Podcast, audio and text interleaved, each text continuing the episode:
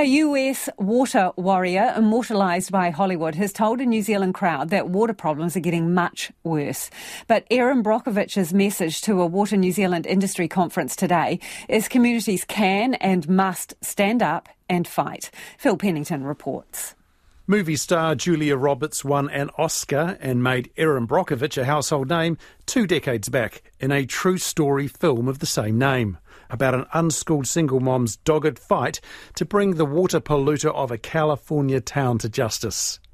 Thirty years on, Erin Brockovich is still in the fight, using what she calls her top quality stick to itiveness. I began my work out in that small desert town when I was a young single mom, 31 years old.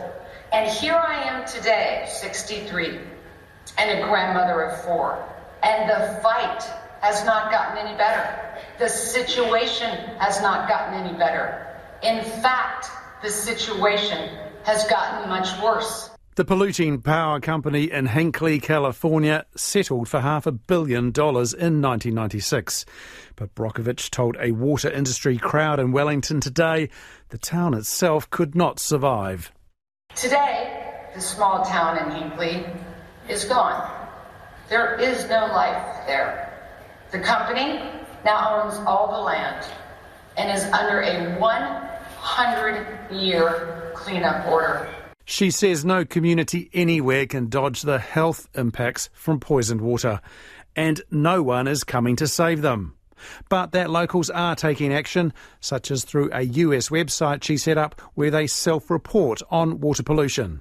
As we continue to assume or believe that some entity will just swoop down in here and correct all of these water issues. Or we continue to kick the can down the line. Or we continue to believe that we, as an individual, right at that local level, can't stand up. There is no shortage of threats coming down the pipe. Among them, nitrates from dairy effluent and the chemical focus of yet another Hollywood movie, Dark Waters. PFAS or forever chemicals. Consultant Andrew Pearson says the level of uncertainty about what PFASs do to water begs precaution.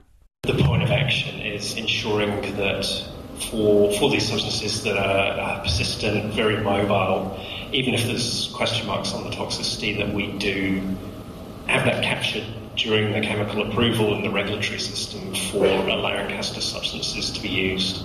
Same story for nitrates in local water, the conference heard. Large blind spots, yet seeming rising rates of prevalence and rising health worries. Erin Brockovich told the audience their actions will count.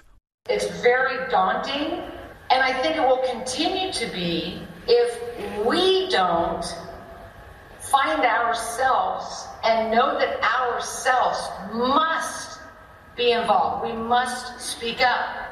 The Water NZ conference in Wellington continues tomorrow.